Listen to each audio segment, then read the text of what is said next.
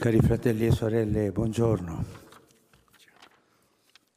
Ringrazio per l'opportunità di condividere con voi questa riflessione che nasce da quello che il Signore mi ha, vi ha fatto conoscere durante questi più di 50 anni di sacerdozio. Non voglio escludere da questo ricordo grato quei preti che con la loro vita e la loro testimonianza fin dalla mia infanzia, mi hanno mostrato ciò che dà forma al volto del buon pastore. Ho meditato su che cosa condividere della vita del sacerdote oggi e sono arrivato alla conclusione che la miglior parola nasce dalla testimonianza che ho ricevuto di tanti sacerdoti nel corso degli anni. Ciò che offro è frutto dell'esercizio del riflettere su di essi, riconoscendo e contemplando quali erano le caratteristiche che li distinguevano e davano ad essi una forza, una gioia, una speranza singolari nella loro missione pastorale. Nello stesso tempo devo dire altrettanto di quei fratelli sacerdoti che ho dovuto accompagnare perché avevano perduto il fuoco del primo amore e il loro ministero era diventato sterile, ripetitivo, senza senso quasi. Il sacerdote nella sua vita attraversa condizioni e momenti diversi. Personalmente sono passato attraverso varie condizioni e vari momenti e ruminando le emozioni dello spirito ho constatato che in alcune situazioni compresi i momenti di prova, difficoltà e desolazione, quando vivevo e condividevo la vita in un certo modo, rimaneva la pace. Sono consapevole che si potrebbe parlare e teorizzare tanto sul sacerdozio. Oggi desidero condividere con voi questo piccolo raccolto affinché il sacerdote di oggi qualunque sia il momento che sta vivendo, possa vivere la pace e la fecondità che lo Spirito vuole donare. Non so se queste riflessioni sono il canto del cigno della mia vita sacerdotale, ma di certo posso assicurare che vengono dalla mia esperienza. Niente teoria qui, parlo di quello che ho vissuto. Il tempo che viviamo è tempo che ci chiede non solo di intercettare il cambiamento, ma di accoglierlo con la consapevolezza che ci troviamo davanti a un cambiamento d'epoca, questo è ripetitivo già. Se avevamo dubbi su questo, il Covid lo ha reso più che evidente. Infatti la sua irruzione è molto più che una questione sanitaria, molto più che un raffreddore. Il cambiamento ci pone sempre davanti a diversi modi di affrontarlo. Il problema è che molte azioni e molti atteggiamenti possono essere utili e buoni, ma non tutti hanno sapore di Vangelo. E qui è il nocciolo. Il cambiamento e l'azione che hanno o non hanno sapore di Vangelo, discernere questo. No? Per esempio cercare forme codificate, molto spesso ancorate al passato e che ci garantiscono, fra virgolette, una sorta di protezione dai rischi, rifugiandoci in un mondo in una società che non esiste più, se mai una volta esistita, come se questo determinato ordine fosse capace di porre fine ai conflitti che la storia ci presenta. È la crisi dell'andare indietro per rifugiarci, no? E un altro atteggiamento può essere quello di un ottimismo esaperato, andrà tutto bene, andare troppo in avanti senza discernimento e senza le decisioni necessarie. E questo ottimismo finirà per ignorare i feriti di questa trasformazione e che non riesce ad accettare le tensioni, le complessità e le ambiguità proprie del tempo presente e consacra l'ultima novità come ciò che è veramente reale disprezzando così la saggezza degli anni. Sono due tipi di fuga. Sono gli atteggiamenti del mercenario che vede venire il lupo e fugge, fugge verso il passato, o fugge verso il futuro. Nessuno di tali atteggiamenti porta a soluzioni mature, la concretezza dell'oggi. E lì dobbiamo fermarci, la concretezza dell'oggi.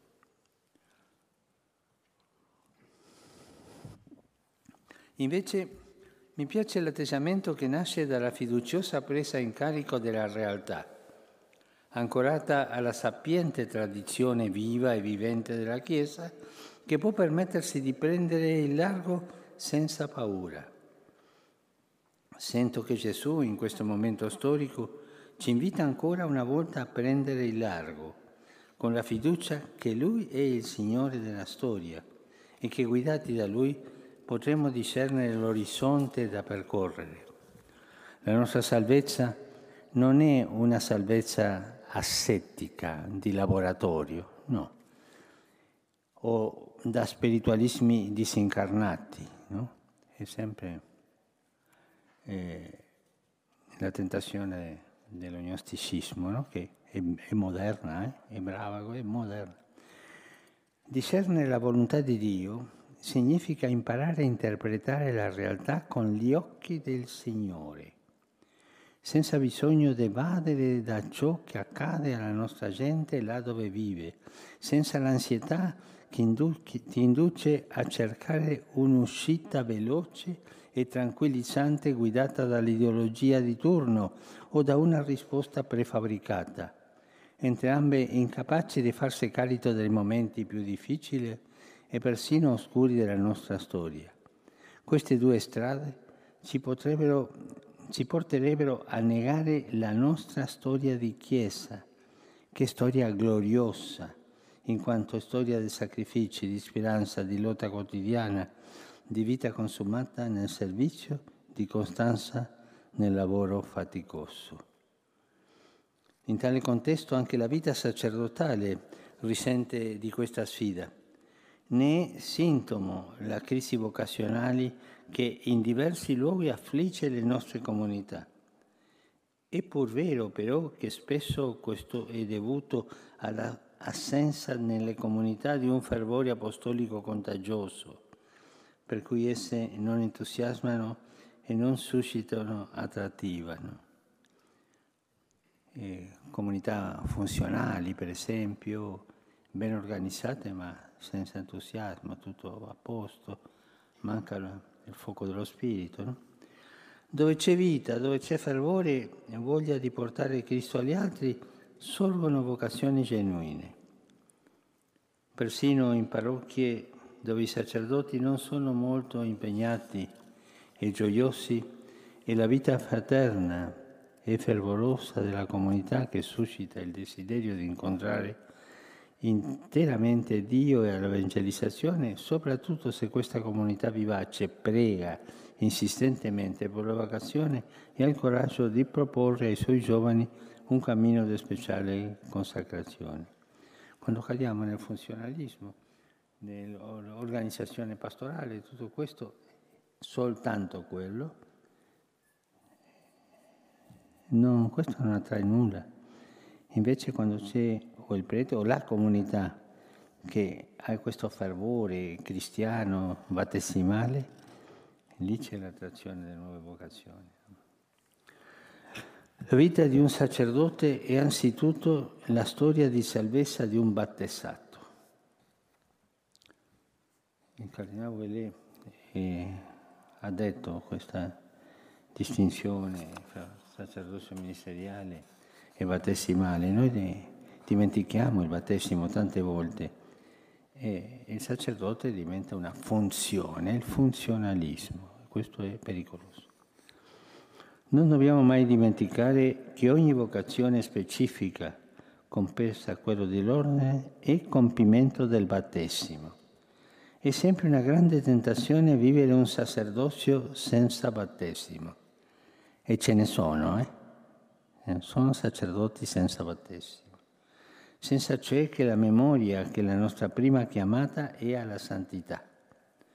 Essere santi significa conformarsi a Gesù e lasciare che la nostra vita palpiti con i suoi stessi sentimenti, Solo quando si cerca di amare come Gesù ha amato, anche noi rendiamo visibile Dio e quindi realizziamo la nostra vocazione alla santità. Ben ha ragione San Giovanni Paolo II ci ricordava, cito, che il sacerdote come la Chiesa deve crescere nella coscienza del suo permanente bisogno di essere evangelizzato. E vai a dire tu a qualche vescovo, a qualche sacerdote che deve essere evangelizzato. Non capiscono. E questo succede, è il dramma di oggi.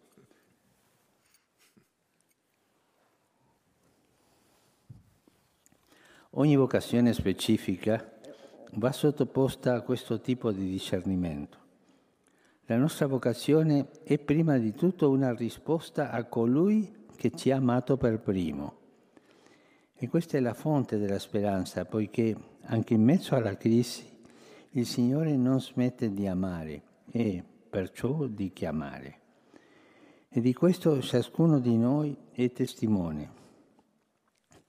Un giorno il Signore ci ha trovato lì dove eravamo e come eravamo, in ambienti contraddittori o con situazioni familiari complesse. A me piace rileggere Ezechiele 16, no? E tante volte identificarmi, mi, mi, ha trovato qui, mi ha trovato qui, no? E lì e ci ha portati avanti. Ma questo non lo ha distolto dalla volontà di scrivere, per mezzo di ognuno di noi, la storia della salvezza. Fin dall'inizio fu così, pensiamo a Pietro, Paolo, Matteo, per nominare alcuni. L'aver scelto loro non deriva da un'opzione ideale, ma da un impegno concreto con ciascuno di essi. Impegno concreto. Ognuno guardando la propria umanità, la propria storia, la propria indole, non deve chiedersi se una scelta vocazionale è conveniente o meno, ma se in coscienza quella vocazione dischiude in lui quel potenziale di amore che abbiamo ricevuto nel giorno del nostro battesimo. Durante questi periodi di cambiamento sono molte le domande da affrontare e anche le tentazioni che verranno.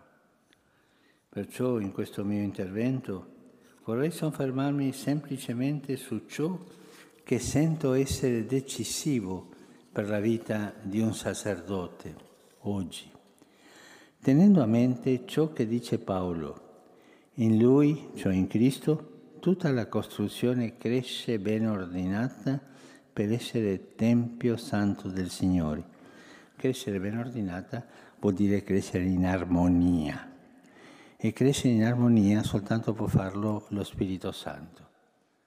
Come lo definiva eh, la definizione che dava San Basilio così bella, ipse armonia est, numero 38 del trattato. Ho pensato quindi che ogni costruzione per mantenersi in piedi ha bisogno di fondamenta solide. Per questo voglio condividere gli atteggiamenti che danno solidità alla persona del sacerdote. Voglio condividere, voi lo avete sentito perché io mi ripeto in questo, ma mi ripeto una volta in più. Voglio condividere le quattro colonne costitutive, quattro colonne costitutive della nostra vita sacerdotale e che chiamerò le quattro vicinanze, perché segue nello stile di Dio che fondamentalmente è uno stile di vicinanza. Lui stesso si define così. Al popolo, ditemi, quale popolo ha i, i, i loro dei così vicini come tu hai me? Lo stile di Dio è vicinanza, è una vicinanza speciale, compassionevole e tenera. Le tre parole che definono la vita di un sacerdote e di un cristiano pure, no? perché si prende proprio dello stile di Dio. Vicinanza, compassione e tenerezza. Già in passato vi ho fatto riferimento, oggi però vorrei soffermarmi in maniera più estesa poiché il sacerdote, più che le ricette o di teorie, ha bisogno di strumenti concreti con cui affrontare il suo ministero, la sua missione e la sua quotidianità. San Paolo esortava Timoteo a mantenere vivo il dono di Dio che aveva ricevuto per l'imposizione delle sue mani, che non è uno spirito di timore, ma di fortezza, di amore e di sobrietà. Credo che queste quattro colonne, queste quattro vicinanze delle quali parlerò adesso, possono aiutare in modo pratico, concreto e speranzoso a ravvivare il dono e la fecondità che un giorno ci sono stati promessi, mantenere vivo quel dono. E la prima di tutto è la vicinanza a Dio. Queste quattro vicinanze, la prima è la vicinanza a Dio, cioè vicinanza al Signore delle vicinanze. Io sono la vite e voi i tralci, chi rimane, eh? quando Giovanni nel Vangelo parla del rimanere, rimanere, è questo, no? chi rimane in me e io in lui fa molto frutto perché senza di me non potete fare nulla. Chi non rimane in me viene gettato via come il tralcio che si secca e poi lo raccolgono e lo gettano nel fuoco e lo bruciano. Se rimanete in me e le mie parole rimangano in voi, chiedete quel che volete e vi sarà dato. Questo è il passo di Giovanni 15, 5, 7. Un sacerdote è invitato anzitutto a coltivare questa vicinanza. La chiamano l'intimità con Dio e da questa relazione potrà attingere tutte le forze necessarie per il suo ministero. Il rapporto con Dio è per così dire l'innesto che ci mantiene all'interno di un legame di fecondità. Senza una relazione significativa con il Signore, il nostro ministero è destinato a diventare sterile. La vicinanza con Gesù, il contatto con la Sua parola, ci permette di confrontare la nostra vita con la Sua e imparare a non scandalizzarci di niente di quanto ci accade a difendersi dagli scandali. Come è stato per il Maestro, passerete attraverso momenti di gioia e di feste nuziali, di miracoli e di guarigioni, di moltiplicazione dei pani e del riposo. Ci saranno momenti in cui si potrà essere lodati, ma verranno anche ore di ingratitudine, di rifiuto, di dubbio e di solitudine, fino a dover dire Dio mio, perché mi hai abbandonato. La vicinanza con Gesù ci invita a non temere alcuna di queste ore, non perché siamo forti, ma perché guardiamo a Lui, ci aggrappiamo a Lui e gli diciamo, Signore, non permettere che io cada in tentazione. Fammi comprendere che sto vivendo un momento importante della mia vita e che tu sei con me per provare la mia fede e il mio amore. Questa vicinanza a Dio a volte assume la forma di una lotta. Lottare col Signore, soprattutto nei momenti in cui la sua assenza si fa maggiormente sentire nella vita del sacerdote o nella vita delle persone a lui affidate. Lottare tutta la notte e chiedere la sua benedizione, che sarà fonte di vita per molti. E alle volte è una lotta, no? mi diceva un prete che lavora qui in Curia che ha un, un lavoro difficile di mettere ordine in un posto, è giovane, e mi diceva che tornava stanco, tornava stanco, ma si riposava prima di andare a letto davanti alla Madonna col rosario in mano aveva bisogno di quella vicinanza. Un curiale, uno può dire un impiegato del Vaticano, no, si critica tanto alla gente della curia e tante volte è vero, ma anche io posso dire, dare testimonianza che qui dentro ci sono dei santi, eh? è vero questo. Molte crisi sacerdotali hanno all'origine proprio una scarsa vita di preghiera, una mancata intimità con il Signore, una riduzione della vita spirituale a mera pratica religiosa. Questo voglio distinguere anche nella formazione. Una cosa è la vita spirituale, un'altra cosa è la pratica religiosa. Come va la tua vita spirituale? Bene, bene. Faccio la meditazione al mattino, prego il rosario, prego la suocera, la suocera è il breviario, no?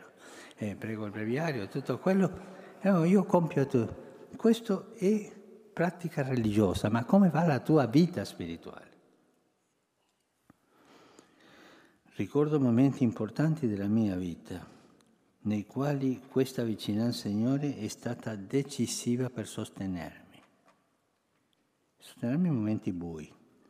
Senza l'intimità della preghiera, della vita spirituale, della vicinanza concreta a Dio attraverso l'ascolto della parola, la celebrazione eucaristica, il silenzio dell'adorazione, l'affidamento a Maria, l'accompagnamento saggio di una guida, il sacramento della riconciliazione. Senza queste vicinanze concrete un sacerdote è, per così dire, solo un operaio stanco che non gode dei benefici degli amici del Signore. A me piaceva nell'altra diocesi domandare ai preti, e dimmi, mi, mi, mi raccontavano i lavori, no? E dimmi, e come, come, vai a letto te? Non capivano, no? Sì, sì, alla notte, come, come vai a letto? Oh, vengo stanco, vengo un boccone e vado a letto. E davanti al letto la televisione, no? Ah, bravo. E non passi dal Signore per almeno dare la, la buonanotte? Questo è il problema. Mancanza di vicinanza. Era normale la stanchezza del lavoro, eh, andare a riposare, vedere televisione, che è lecito, ma senza il Signore, senza questo. Aveva pregato il rosario, aveva pregato il breviario, ma senza l'intimità col Signore. Non sentiva il bisogno di dire al Signore ciao, a domani, grazie tante, no. Sono piccoli gesti che rivelano l'atteggiamento di un'anima sacerdotale. Troppo spesso, ad esempio, nella vita sacerdotale si pratica la preghiera solo come un dovere, dimenticando che l'amicizia e l'amore non possono essere imposti come una regola esterna, ma sono una scelta fondamentale del nostro cuore. Un prete che prega rimane alla radice, un cristiano che ha compreso fino in fondo il dono ricevuto nel battesimo. Un prete che prega è un figlio che fa continuamente memoria di essere figlio e di avere un padre che lo ama. Un prete che prega è un figlio che si fa vicino al Signore. Ma tutto questo è difficile se non si, se non si è abituati ad avere spazi di silenzio nella giornata se non si sa deporre il fare di Marta per imparare lo stare di Maria. Si fa fatica a rinunciare all'attivismo e tante volte l'attivismo può essere una fuga. Eh? si fa fatica a rinunciare all'attivismo perché quando si smette di affaccendarsi non viene subito nel cuore la pace, ma la desolazione. Eppure di non entrare in desolazione si è disposti a non fermarsi mai. È una distrazione il lavoro, no? per non entrare in desolazione. E desolazione è un punto di incontro con Dio. Ma è proprio accettando la desolazione che viene dal silenzio, dal digiuno di attività e di parole, dal coraggio di esaminarci con sincerità, proprio da lì che tutto assume una luce e una pace che non poggiano più sulle nostre forze, sulle nostre capacità. Si tratta di imparare a lasciare che il Signore continui a realizzare la sua opera in ciascuno e porti tutto ciò che è infecondo, sterile e che distorce la chiamata. Perseverare nella preghiera significa non solo rimanere fedeli a una pratica, Significa non scappare quando proprio la preghiera ci conduce nel deserto. La via del deserto è la via che conduce all'intimità con Dio, a patto però di non fuggire, di non trovare modi per evadere questo incontro. Nel deserto parlerò al suo cuore, dice il Signore al suo popolo per bocca del profeta Osea. Questa è una cosa da domandarsi nel sacerdote, no? Se è capace di lasciarsi portare nel deserto. Le guide spirituali devono, quelli che accompagnano i sacerdoti, capire fare, e aiutarli a fare questa domanda e rispondere. Tu sei capace di lasciarti andare al deserto?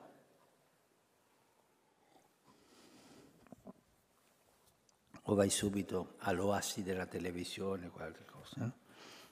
La vicinanza con Dio permette al sacerdote di prendere contatto con il dolore che c'è nel nostro cuore e che, se accolto, ci disarma fino al punto di rendere possibile un incontro. La preghiera che come fuoco anima la vita sacerdotale è il grido di un cuore affranto e umiliato che, ci dice la parola, il Signore non disprezza. Gridano e il Signore li ascolta le libera da tutto, di tutte le angosce. Il Signore è vicino a chi ha il cuore spezzato e li salva gli spiriti affranti.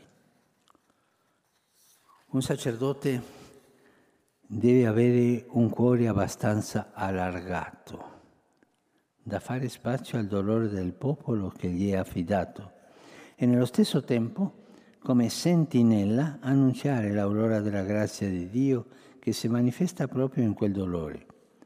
Abbracciare, accettare e presentare la propria miseria della vicinanza al Signore sarà la migliore scuola per poter piano piano fare spazio a tutta la miseria e al dolore che incontrerà quotidianamente nel suo ministero, fino al punto di diventare egli stesso come il cuore di Cristo. E ciò preparerà il sacerdote anche per un'altra vicinanza, quella al popolo di Dio. Nella vicinanza a Dio il sacerdote rafforza la vicinanza al suo popolo e viceversa, nella vicinanza al suo popolo vive anche la vicinanza al suo Signore.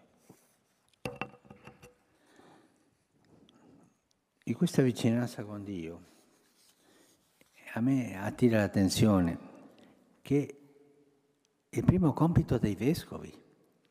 Perché quando gli apostoli inventano i diaconi, poi Pietro spiega la funzione e dice così, e a noi, ai vescovi, la preghiera e l'annunzio della parola.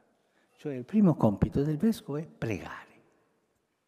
E questo deve prenderlo anche il sacerdote. Pregare. Lui deve crescere e io invece diminuire, diceva Giovanni Battista. L'intimità con Dio rende possibile tutto questo, perché nella preghiera si fa esperienza di essere grandi ai suoi occhi e allora non è più un problema per i sacerdoti vicini al Signore diventare piccoli agli occhi del mondo. E lì, in quella vicinanza, non fa più paura conformarsi a Gesù crocifisso, come ci viene chiesto nel rito dell'ordenazione sacerdotale, che è molto bello, ma lo dimentichiamo spesso.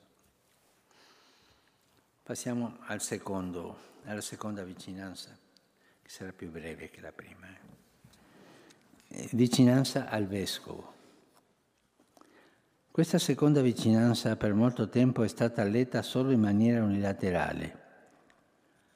Come Chiesa troppo spesso e anche oggi abbiamo dato dell'obbedienza un'interpretazione lontana dal sentire del Vangelo. L'obbedienza non è un attributo disciplinare, ma è la caratteristica più forte dei legami che ci uniscono in comunione. Obbedire, in questo caso al Vescovo, significa imparare ad ascoltare e ricordarsi che nessuno può dirsi detentore della volontà di Dio e che essa va compresa solo attraverso il discernimento. L'obbedienza quindi è l'ascolto della volontà di Dio che si discerne proprio in un legame Tale atteggiamento di ascolto permette di maturare l'idea che nessuno è il principio e il fondamento della vita, ma ognuno deve necessariamente confrontarsi con gli altri. Questa logica delle vicinanze, in questo caso con il vescovo, ma vale anche per le altre, consente di rompere ogni tentazione di chiusura, di autogiustificazione e di fare una vita da scapolo o da scapolone. No? Quando i preti si chiudono, si chiudono, finiscono scapoloni, con tutte le manie, le cose de, degli scapoloni, tutti. No? Eh, non è bello quello. E questa vicinanza invita al contrario a farsi appello ad altre istanze per trovare la via che conduce alla verità e alla vita. Il vescovo non è un sorvegliante di scuola, non è un vigilatore, è un padre e deve darsi questa vicinanza. E il vescovo deve cercare di comportarsi così, no? perché dal contrario allontana i preti o soltanto avvicina coloro ambiziosi. No?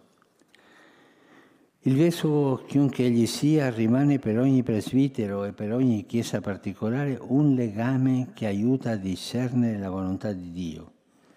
Ma non dobbiamo dimenticare che il vescovo stesso può essere strumento di questo discernimento solo se anche egli si mette in ascolto della realtà dei suoi presbiteri e del popolo santo di Dio che gli è affidato. Cito le Evangeli Gaudium. Abbiamo bisogno di esercitarsi nell'arte di ascoltare, che più che sentire, ascoltare. La prima cosa nella comunicazione con l'altro è la capacità del cuore che rende possibile la prossimità, senza la quale non esiste un vero incontro spirituale. L'ascolto ci aiuta a individuare il gesto e la parola opportuna che ci smuove dalla, da, dalla tranquilla condizione di spettatori. Solo a partire da questo ascolto rispettoso è capace di compartire se possono trovare le vie per una crescita, si può risvegliare il desiderio dell'ideale cristiano. L'ansia di rispondere pienamente all'amore di Dio è l'anelito di sviluppare il meglio di quanto Dio ha seminato nella propria vita. Fin della citazione.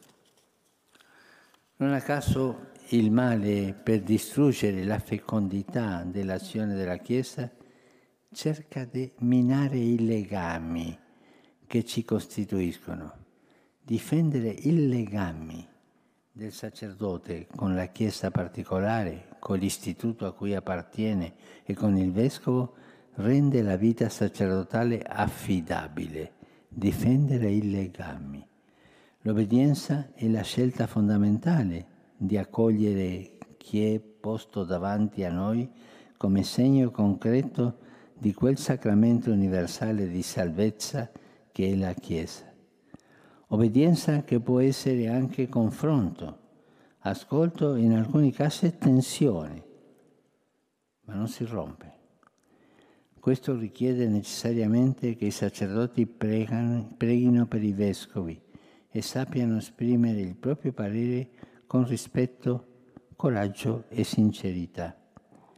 Richiede ugualmente ai vescovi umiltà, capacità di ascolto, capacità autocritica e di lasciarci aiutare. Se, defend- se difenderemo questo legame, procederemo sicuri nel nostro cammino. E credo che questo sui vescovi è sufficiente, quella vicinanza. Vicinanza tra i presbiteri. la terza vicinanza, vicinanza a Dio, vicinanza al Vescovo, vicinanza tra i presbiteri. È proprio a partire dalla comunione con il Vescovo che si apre la terza vicinanza, che è quella della fraternità. Gesù si manifesta lì dove ci sono dei fratelli disposti ad amarsi, dove sono due o tre riuniti nel mio nome, io sono in mezzo a loro. Anche la fraternità, come l'obbedienza, non può essere un'imposizione morale esterna a noi. Fraternità è scegliere deliberatamente di cercare di essere santi con gli altri e non in solitudine, santi con gli altri. Un proverbio africano, conoscete bene, dice se vuoi andare veloce vai da solo, se vuoi andare lontano vai con gli altri. A volte sembra che la Chiesa sia lenta, ed è vero, ma mi piace pensare che sia la lentezza di chi ha deciso di camminare in fraternità, anche accompagnando gli ultimi, sempre in fraternità. Le caratteristiche della fraternità sono quelle dell'amore. San Paolo nella prima lettera ai Corinzi, nel capitolo 13, ci ha lasciato una mappa chiara dell'amore e in un certo senso ci ha indicato cosa dovrebbe tendere la fraternità. Innanzitutto imparare la pazienza, che è la capacità di sentirci responsabili degli altri, di portare i loro pesi, di patire in un certo senso con loro. Il contrario della pazienza è l'indifferenza, la distanza che costruiamo con gli altri per non sentirci coinvolti nella loro vita. In molti presbiteri si consuma il dramma della solitudine, del sentirsi soli. Ci si sente non degni di pazienza, di considerazione, anzi sembra che dall'altro venga il giudizio, non il bene, non la benignità. L'altro è incapace di gioire nel bene che ci capita nella vita, oppure anche io ne sono incapace quando vedo il bene nella vita degli altri. Questa incapacità di gioire il bene degli altri è l'invidia. Voglio sottolineare questo, che tanto tormenta i nostri ambienti e che è una fatica nella pedagogia dell'amore non semplicemente un peccato da confessare. Il peccato è l'ultimo, l'atteggiamento invidioso. È, è tanto presente l'invidia nelle comunità sacerdotali, tante. No?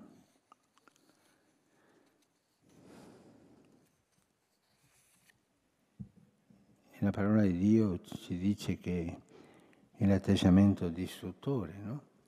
per l'invidia, entrato, per l'invidia del diavolo è entrato il peccato nel mondo, è la porta, la porta per la distruzione. E su questo dobbiamo parlare chiaro. Nei nostri presbiteri c'è l'invidia. Non tutti sono invidiosi, no, ma c'è la tentazione dell'invidia a portata di mano. Stiamo attenti e dall'invidia al chiacchiericcio, no? Subito. Per sentirsi parte della comunità, dell'essere noi, non c'è bisogno di indossare maschere che offrono di noi un'immagine vincente. Non abbiamo, c'è bisogno di vantarci, né tantomeno di gonfiarci, o peggio ancora di assumere atteggiamenti violenti, mancando di rispetto a chi ci è accanto. Perché? ci sono forme clericali di bullying eh? anche. Perché un sacerdote, se ha qualcosa da cui vantarsi, è la misericordia del Signore. Quello. Conosce il proprio peccato, la propria miseria, i propri limiti, ma ha sperimentato che dove ha abbondato il peccato ha sovrabbondato l'amore. E questa è la sua prima notizia. Un sacerdote che ha presente questo non è invidioso, non può essere invidioso. L'amore fraterno non cerca il proprio interesse, non lascia spazio all'ira, al risentimento, come se il fratello che mi è accanto mi avesse in qualche maniera defraudato di qualcosa. E quando incontro la miseria dell'altro sono disposto a non ricordare per sempre il male ricevuto, a non farlo diventare l'unico criterio di giudizio fino al punto magari di godere nell'ingiustizia quando riguarda il proprio che mi ha fatto soffrire. L'amore vero si compiace nella verità e considera un peccato grave attentare alla verità e alla dignità dei fratelli attraverso le calunnie, le maledicenza e il chiacchiericcio. L'origine è l'invidia. E si, e si arriva a questo, no? anche le calunnie, no? per arrivare a un posto. No? E questo è molto triste quando da qui si chiedono informazioni per fare vescovo a qualcuno, tante volte, tante volte riceviamo informazioni ammalate di invidia. Questa è una malattia dei nostri presbiteri. E tanti di voi siete formatori nei seminari, abbiate conto di questo. Tuttavia, in questo senso non si può permettere che si creda che l'amore fraterno sia un'utopia, tantomeno un luogo comune per suscitare bei sentimenti o parole di circostanze o un discorso tranquillizzante. No, tutti sappiamo quanto, quanto più essere difficile vivere in comunità o in presbiterio. No? Qualche santo diceva la via comunitaria è la mia penitenza. No? Quanto è difficile condividere il quotidiano con coloro che abbiamo voluto riconoscere come fratelli. L'amore fraterno, se non vogliamo edulcorarlo, accomodarlo, sminuirlo, è la grande profezia che in questa società dello scarto siamo chiamati a vivere. Mi piace pensare all'amore fraterno come una palestra dello spirito, dove giorno per giorno ci confrontiamo con noi stessi e abbiamo il termometro della nostra vita spirituale. Oggi la profezia della fraternità rimane viva e ha bisogno di annunciatori, ha bisogno di persone che, consapevoli dei propri limiti e delle difficoltà che si presentano, si lasciano toccare, interpellare, smuovere dalla parola del Signore. Da questi tutti sapranno che siete i miei discepoli se avete amore gli uni per gli altri.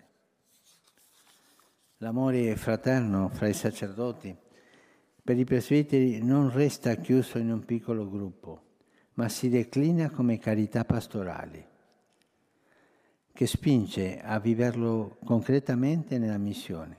Possiamo dire di amare se impariamo a declinarlo alla maniera che descrive San Paolo. E solo chi cerca di amare è al sicuro.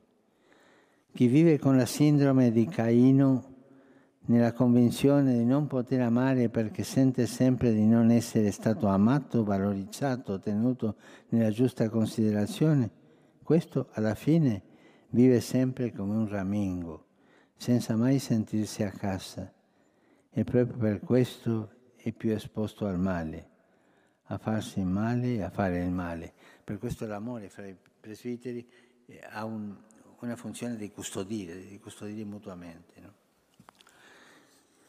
Mi spingo a dire che lì dove funziona la fraternità sacerdotale, la vicinanza fra i preti, ci sono legami di vera amicizia. Lì è anche possibile vivere con più serenità anche la scelta celibataria. Il celibato è un dono che la Chiesa latina custodisce, ma è un dono per essere vissuto come santificazione e necessita di relazioni sane di rapporti di vera stima e di vero bene che trovano la loro radice in Cristo. Senza amici e senza preghiera, mm, celibato può diventare un peso insopportabile e una controtestimonianza alla bellezza stessa del sacerdozio.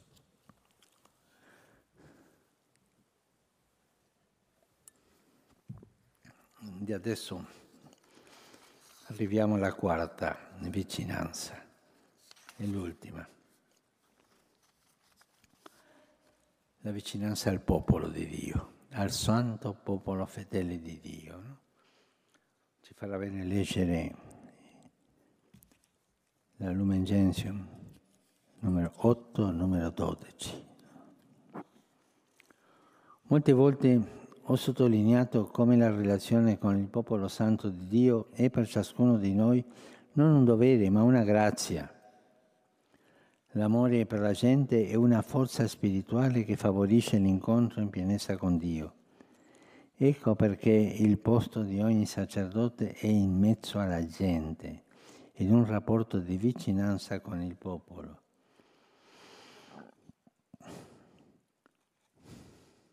Ho sottolineato nell'Evangeli Gaudium che per essere evangelizzatori occorre anche sviluppare il gusto spirituale di rimanere vicini alla vita della gente, fino al punto di scoprire che ciò diventa fonte di una gioia superiore.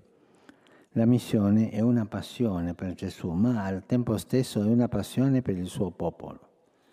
Quando sostiamo davanti a Gesù crocifisso, riconosciamo tutto il suo amore che ci dà dignità, ci sostiene, però in quello stesso momento, se non siamo ciechi, incominciamo a percepire che quello sguardo di Gesù si allarga e si rivolge pieno di affetto e di ardore verso tutto il suo popolo fedele. Così riscopriamo che Lui vuole servirsi di noi per arrivare sempre più vicino al suo popolo amato. Cioè, Gesù vuole servirsi dei sacerdoti per arrivare più vicini al santo popolo fedele di Dio. Ci prende in mezzo al popolo e ci invita al popolo e ci invia al popolo.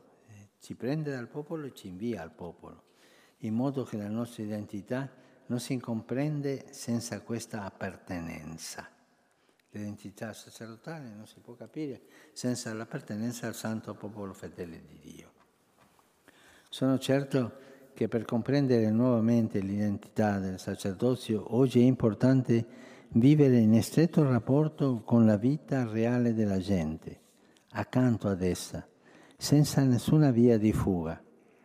A volte sentiamo la tentazione di essere cristiani mantenendo una prudente distanza dalle piaghe del Signore, ma Gesù vuole che tocchiamo la miseria umana, che tocchiamo la carne sofferente degli altri aspetta che rinunciamo a cercare quei ripari personali o comunitari che ci permettono di mantenerci a distanza dal nodo del dramma umano, affinché accettiamo veramente di entrare in contatto con l'esistenza concreta degli altri e conosciamo la forza della tenerezza.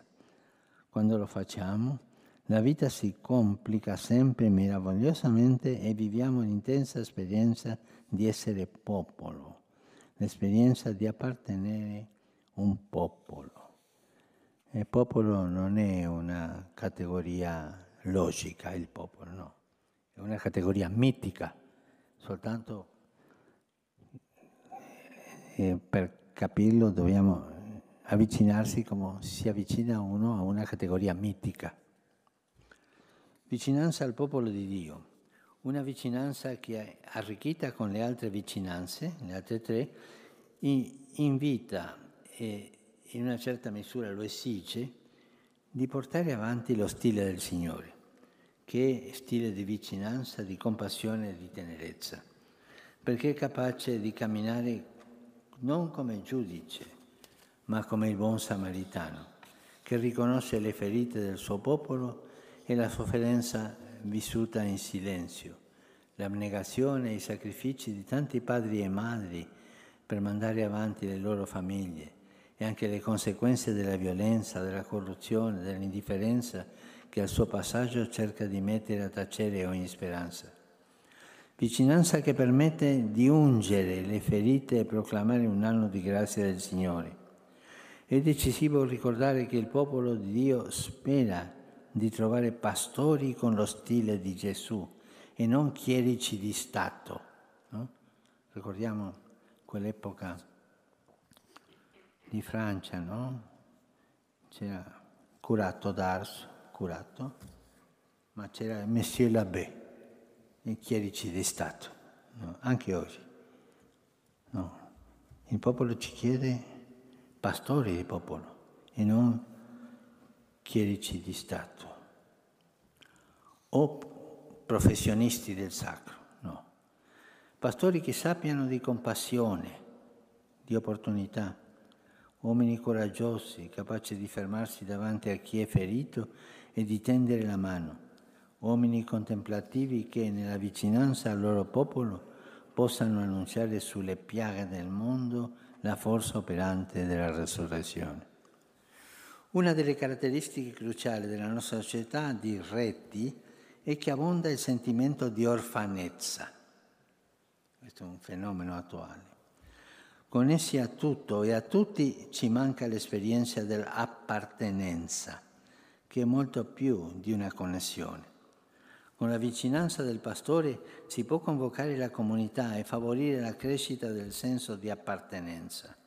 Apparteniamo al santo popolo fedele di Dio, che è chiamato ad essere segno di riduzione del regno di Dio nell'oggi della storia. Se il pastore si smarrisce, se il pastore si allontana, anche le pecore si disperderanno e saranno alla portata di qualsiasi lupo. Tale appartenenza a sua volta fornirà l'antidoto contro una deformazione della vocazione che nasce precisamente dal dimenticare che la vita sacerdotale si deve ad altri, al Signore e alle persone da Lui affidate. Questa dimenticanza sta alla base del clericalismo, del quale ha parlato il Cardinale Ouellet, e delle sue conseguenze. Il clericalismo è una perversione. E anche uno dei suoi segni, la rigidità, è un'altra perversione. Il clericalismo è una perversione perché si costituisce sulle lontananze, è curioso, non sulle vicinanze, è il contrario. Quando penso al clericalismo penso anche alla clericalizzazione del laicato. È curioso, quella promozione di una piccola elite che intorno al prete finisce anche per snaturare la propria vocazione, la propria missione fondamentale del laico. E tanti laici clericalizzati, eh? tanti. No, io sono di quell'associazione, siamo in parrocchia, siamo i scelti, laici clericalizzati. È una bella tentazione. Ricordiamo che la missione al cuore del popolo non è una parte della mia vita o un ornamento che mi posso togliere non è un appendice o un momento tra i tanti dell'esistenza. È qualcosa che non posso sradicare dal mio essere sacerdotale e non voglio distruggermi. Io sono una missione su questa terra e per questo mi trovo in questo mondo. Bisogna riconoscere se stessi come marcati a fuoco da tale missione di illuminare, benedire, vivificare, sollevare, guarire, liberare. Mancano due pagine soltanto. Eh? Mi piacerebbe mettere in relazione questa vicinanza al popolo di Dio con la vicinanza a Dio. Bisogna proprio la vicinanza a Dio, mettere in relazione. Poiché la preghiera del pastore si nutre e si incarna nel cuore del popolo di Dio. Quando prega, il pastore porta i segni delle ferite e delle gioie della sua gente che presenta in silenzio al Signore affinché le unga con il dono dello Spirito Santo. E la speranza del pastore che ha fiducia e lotta perché il Signore benedica il suo popolo. Seguendo, concludo, seguendo l'insegnamento di Sant'Ignazio, che non il molto sapere sazia e soddisfa l'anima, ma il sentire e giustare le cose internamente, ai vescovi e ai sacerdoti farà bene domandarsi come vanno le mie vicinanze? Come sto vivendo queste quattro dimensioni che configurano il mio essere sacerdotale in modo trasversale e mi permettono di gestire le tensioni e gli squilibri con cui ogni giorno abbiamo a che fare? Queste quattro vicinanze sono una buona scuola per giocare in campo aperto, dove il sacerdote è chiamato senza paure, senza rigidità, senza ridurre o impoverire la missione. Un cuore sacerdotale sa di vicinanza perché il primo che ha voluto essere vicino è stato il Signore. Possa Egli visitare i suoi sacerdoti nella preghiera, nel vescovo, nei fratelli presbiteri e nel suo popolo. Scompagini la routine e i disturbi un po' susciti e l'inquietudine, come a tempo del primo amore, metta in moto tutte le capacità affinché la nostra gente abbia vita e vita in abbondanza. Le vicinanze del Signore non sono un incarico in più, sono un dono che Lui fa per mantenere viva e feconda la vocazione. La vicinanza con Dio, la vicinanza col Vescovo, la vicinanza fra i noi sacerdoti, la vicinanza con il santo popolo fedele di Dio. Davanti alla tentazione di chiuderci in discorsi e discussioni interminabili sulla teologia del sacerdozio o sulle teorie di ciò che dovrebbe essere, il Signore guarda con tenerezza e compassione e offre ai sacerdoti le coordinate a partire dalle quali riconoscere e mantenere vivo l'ardore per la missione. Vicinanza, che è compassionevole e tenera. Vicinanza compassionevole e tenera, vicinanza a Dio, al Vescovo, ai fratelli presbiteri e al popolo che è stato loro affidato. Vicinanza con questo stile di Dio che è vicino con compassione e tenerezza. E grazie a voi per la vostra vicinanza e la vostra pazienza. Grazie.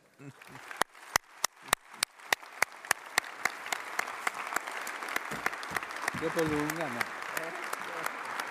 ci voleva. Ci voleva.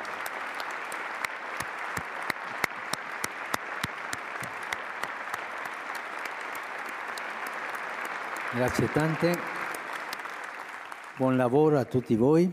Eh? Io vado in biblioteca perché ho tanti appuntamenti questa mattina. Pregate per me, io pregherò per voi. Buon lavoro. Grazie tante, Santo Padre.